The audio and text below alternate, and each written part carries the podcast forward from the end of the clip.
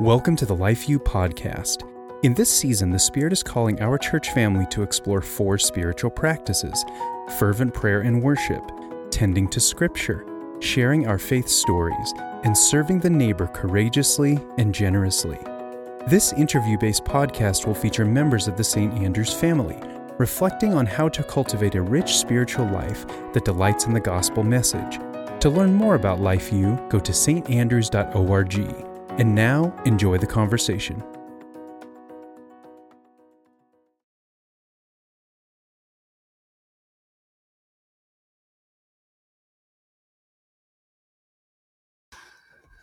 Hello, St. Andrews friends. Welcome to the LifeU podcast. I have an awesome guest today, Stephanie Anderson Telshow. Welcome. We're so happy to have you. Thank you so much. It's really good to be with you.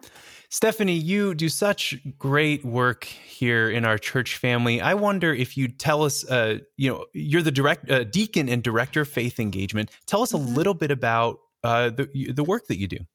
Yeah, thanks for asking.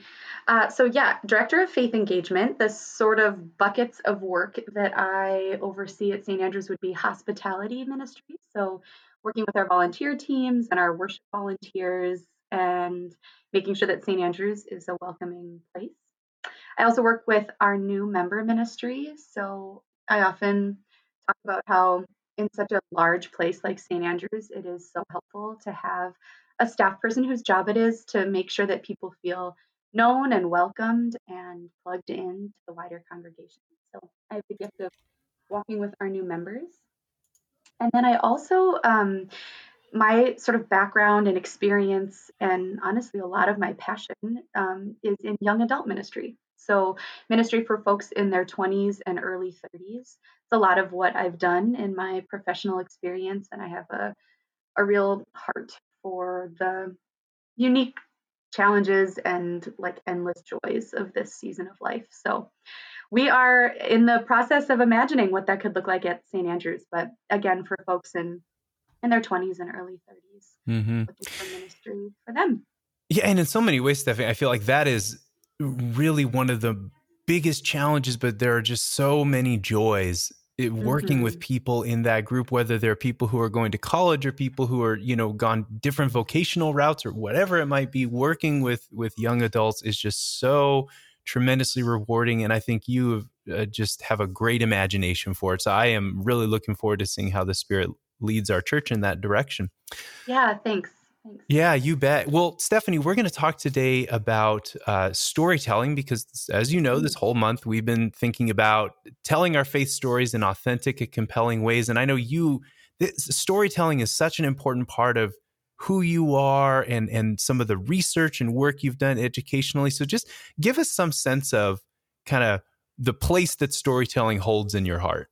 For sure. Oh my gosh. Yeah. Thanks for thanks for asking. I was thrilled when we started planning for Life U, and thank you, Michael, for the ways that you have taught us and supported us in this like ongoing program. Hmm. um, I was so thrilled to see that telling our faith story was one of the four spiritual practices. A, because I personally think that it's uh, really hard, and it's the one where I sort of need the most guidance and encouragement, um, and also because I've seen it be really, really powerful in communities of faith. So I guess I'll, I'll start by sharing a little bit about what it means to be a deacon. Um, so, folks are usually quite familiar with what it means to be a pastor in the Lutheran Church, someone who's called to word and sacrament. Deacons are folks who um, have a theological education, who also went to seminary, but their call to serve the church is to word and service. So it's intentionally left pretty vague. There are deacons who serve as hospital chaplains, there are deacons who might run a nonprofit or a homeless initiative in their town. And like me, there are deacons who work in congregations as well. Um, but again, called to word and service. And another way we would talk about the call of deacon is the call to serve at the threshold of the church and the world. And so, the way I've understood that, especially over the last handful of years, is that sometimes in my life, certainly professionally, I've been called to spaces in the church where I've worked very specifically for a congregation or a ministry. And sometimes in my life, I've been called to spaces that are much more secular. I spent a couple years working at the University of Minnesota, um, and and the call as as deacon, and I would say actually the call for all of us as people of faith, is no matter where it is you find yourself rooted, your call is to sort of reflect the other into that space. So when I am finding myself in a secular space, my call in this world is to remind the world of the gifts of the church and hmm. to sort of bring faith into that setting in any way that I can. And then on, on the other side of that coin is when I find myself, like right now, rooted more deeply in a call at a church or in a ministry setting. Um, my call is to make sure that we as people of faith are also tending to and aware of the needs of the world and the gifts of the world outside of our own walls as well. As that I is such that, a, oh, sorry, Stephanie. I just wanted to, you, I'll let you continue. I just want to say that is such a fascinating way to think about your vocation. And I am going to think more about that. I love it. Keep going. Sorry. Yeah, please do. I would love to talk more about it. And again, one of the, one of the ongoing questions I have, um, just to be really honest is, you know, I, I articulate that as the call of a deacon, but I'll say again, I think that's our call as people of faith.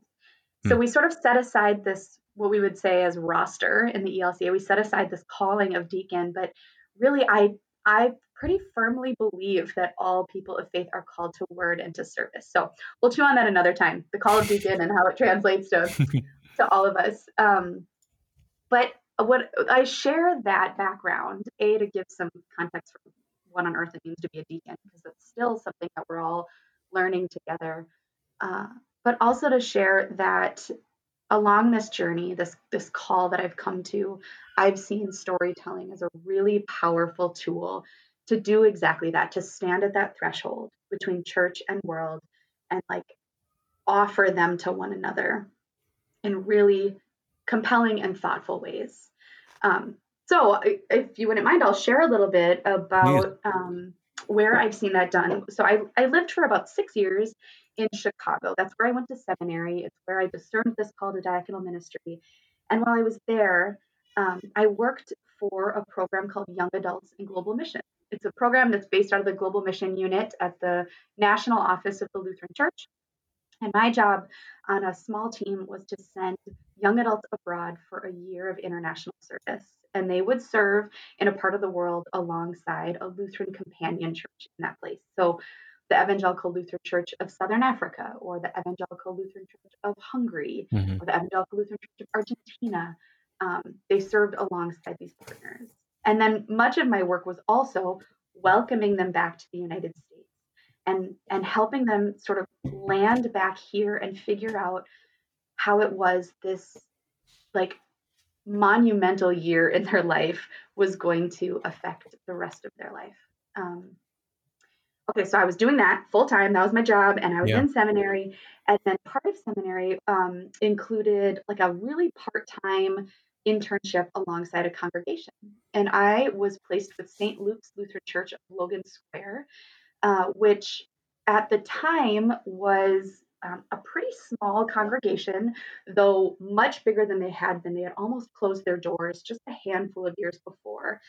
And their pastor, Pastor Eric Christensen, um, he had been a community organizer and he was uh, just just a really thoughtful and phenomenal gift in that he um, invited the community into into the church and was interviewed on NPR and used his community organizing skills to really connect the congregation to the wider community.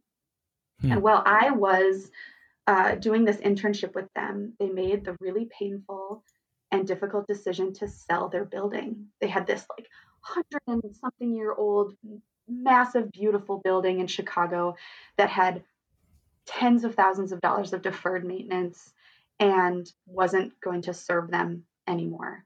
And so they took this giant leap of faith.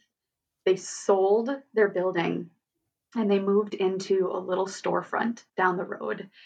And I got to watch this community figure out how it was they were going to define themselves as a community of faith without all of the programming that had defined them before. So they could no longer host meals for the community. Mm. They could no longer do their, um, they had like community yoga classes. They had um, community events, they, they had a fellowship hall that was just no longer. And so they um, they did a whole bunch of intentional processing together, and they actually um, hired an artist in residence who was a Disciples of Christ pastor. Her name is Pastor Rebecca Anderson, a professional storyteller and stand up comedian. And she worked with the congregation uh, and did some one on one coaching. And they had uh, people in the pews every Sunday get up and share a story with the community about how they, as a person of faith, were living out the values of the church in their life. So maybe it was a story about their workplace, maybe it was a story about their family, but it helped the community understand their call as wider than what happened within those walls. And that they, as a community of faith, had a story, had a narrative of faith that was extending well beyond uh, just just their time together on Sundays. Wow, that's incredible! And so storytelling sort of became a way for them. I, I, I, what I love about this is it's story. It's like storytelling in kind of the fam- church family context. I think a lot of the focus this month has been on kind of individual storytelling, mm-hmm. and and there's part of that in what you're telling as well. But you're also yeah. talking about it in terms of like where's this family going? Like, what is God yeah. calling this congregation to? There's mm-hmm. kind of a community element to it that I think is has to a certain degree been uh, missing from how we as a church have been thinking about uh, storytelling, uh, faith storytelling.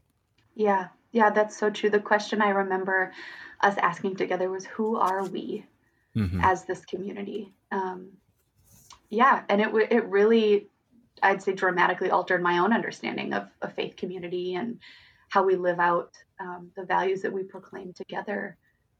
And you could imagine I, that. Yeah, go ahead. Sorry. No, please, please. You, you know, you could imagine that happening in so many different contexts. Like, you know, for Martin Luther, the family was such an important uh, kind of space mm-hmm. where faith formation occurred. So, like, what would it be like as a family to say, oh, you know, how is God at work here in our family? Mm-hmm. What is God calling us as a family to you know to serve our neighborhood or where you know whatever it might be and you could just imagine that question being so generative in so many different contexts yes yeah well and i saw that question to go back to this work that i did with these um, amazing young adults through the YAGM program. YAGM, by the way, is the super awkward acronym that goes with young yes. adults in global mission. It's really um, awkward, but you get used to it. it's so awkward, yeah. um, yeah so i so i watched these young adults and i and young adults specifically because i think this is a unique thing again to this season of life but we, what we did in this like final project i was working on for seminary and in calling them together to do some storytelling was to invite them to share a story of faith to a secular audience without using sort of traditionally faithful language hmm. So the challenge was how do you tell a story, maybe of your time abroad when you were a YAGM volunteer, or maybe maybe about a story here in the states. Um, but how do you share with the world uh, these truths and this promise that you know to be true in your bones, hmm. um, without using words that you might normally hear on a Sunday morning? Not that those words are are bad or unhelpful. We we know them and we love them within mm-hmm. our own mm-hmm. context but I know for a lot of young people, um, their peers and their community uh, either don't have much experience with the church, and so those words feel very foreign and unhelpful to them, or they've been really hurt by institutions of the church and don't really want anything to do with it. And so I watched these young people um, come back and to take on this challenge of figuring out how to articulate these stories of faith in ways that um, that their audiences would hear and and in ways um, that might offer a glimpse to people about exactly like you said how god was working in their lives. Hmm. Wow. Well i wonder stephanie as we kind of slide into home here um, what uh, what are you what are you kind of learning as you engage around storytelling this month with our uh, friends here at st andrews yeah. So I have uh, really had the gift of working alongside one of our workshops. It's the storytelling workshop with Pastor Andrea Roski Metcalf. Yes. Um, and for those of you who don't know her or who haven't been able to be a part of the workshop, She's an ELCA pastor uh, who lives and works here in the Twin Cities. Um, I know her from this work with the YAGM program a handful of years ago, and she she's phenomenal in a million ways. One of those ways is that she um, does like stand up storytelling with the NPR Moth Hour. So if anyone's familiar with mm-hmm. the moth storytelling that happens through NPR, Andrea like consistently goes to their open mic nights. I mean, pre-COVID, right? But goes to their open mic nights and wins. She's That's just, unreal. it's unreal. It's unreal. And in 2017, um, I had the gift of seeing her win the Moth Grand Slam, like the when you win and win and win and win, you get to go to the wow. Grand Slam. And she won it at the Fitzgerald Theater in St. Paul. Um, and she now offers these workshops to congregations to help um, all of us figure out uh, how to tell honest and compelling short stories about the ways that God is at work in our lives. And again, uh, it's not always explicitly with language of faith. And that I think is really powerful. So we've been able to, um, we're a group of about 30 in this workshop, and we've been able this last week to start workshopping stories. So people hmm. come prepared to the class. It's all over Zoom, and they come prepared with a five minute vignette. Um, and we are the theme, the prompt we've given is about wilderness as we look ahead to Ash Wednesday into Lent. And so people are sharing with one another stories of where they've experienced wilderness in their life. Um, and then we as a group receive their story, celebrate with them, offer feedback about, okay, you said this thing. Um, and you don't need to say that, or you might mm. add this here, and and helping them create uh, a story that people can receive and again uh, maybe hear the ways that God is at work in in that person's life and experience. So well, again, wow. we're just a couple weeks into it. It's super fun. It's super powerful. Andrea is amazing, and I'm mostly just floored by the courage of folks to show up to this. It's no small thing to like craft a story and then to like sort of awkwardly share it over Zoom and receive feedback about that. But it's been a huge gift to just learn a little bit more about one another through these, yeah. through these stories. It and I'll make, give a Oh, go ahead. Go ahead, please. No, no, I want to hear what you what the rest of you are going to say. I was going to give a little plug. What what our hope um, is is that on Monday, February fifteenth, so just two days before Ash Wednesday, we're going to offer an open mic night to the whole congregation, and anyone who took this workshop will be invited to share their story. And so, if you're interested in hearing about um, how folks among you here at St. Andrews might share a five minute story about wilderness, come and listen um, we'll just we'll share back-to-back stories that night and folks are excited and eager to um, stretch their legs a little bit in yeah. terms of storytelling in a more public way Oh, uh, this no, that gets exactly to what I was going to ask you. I wondered if there's a way to kind of showcase these stories, and maybe we, we can talk about this off air, but um, maybe uh, we can even publish those to the podcast if we, you know, if we do a recording of them. Yeah, oh, that's a great idea. I think people could love that. Stephanie, you are doing such great work. It's such a blessing to see how the Spirit is using you and your ministry uh, in in our midst, and and uh, we're just blessed to have you. Thank you so much for your time today. Thank you so much, Michael. Have a great rest of your day. This has been a production of St. Andrew's Lutheran Church in Mahtomedi, Minnesota. To find out more information about St. Andrews or about LifeU, go to standrews.org. Thank you for listening.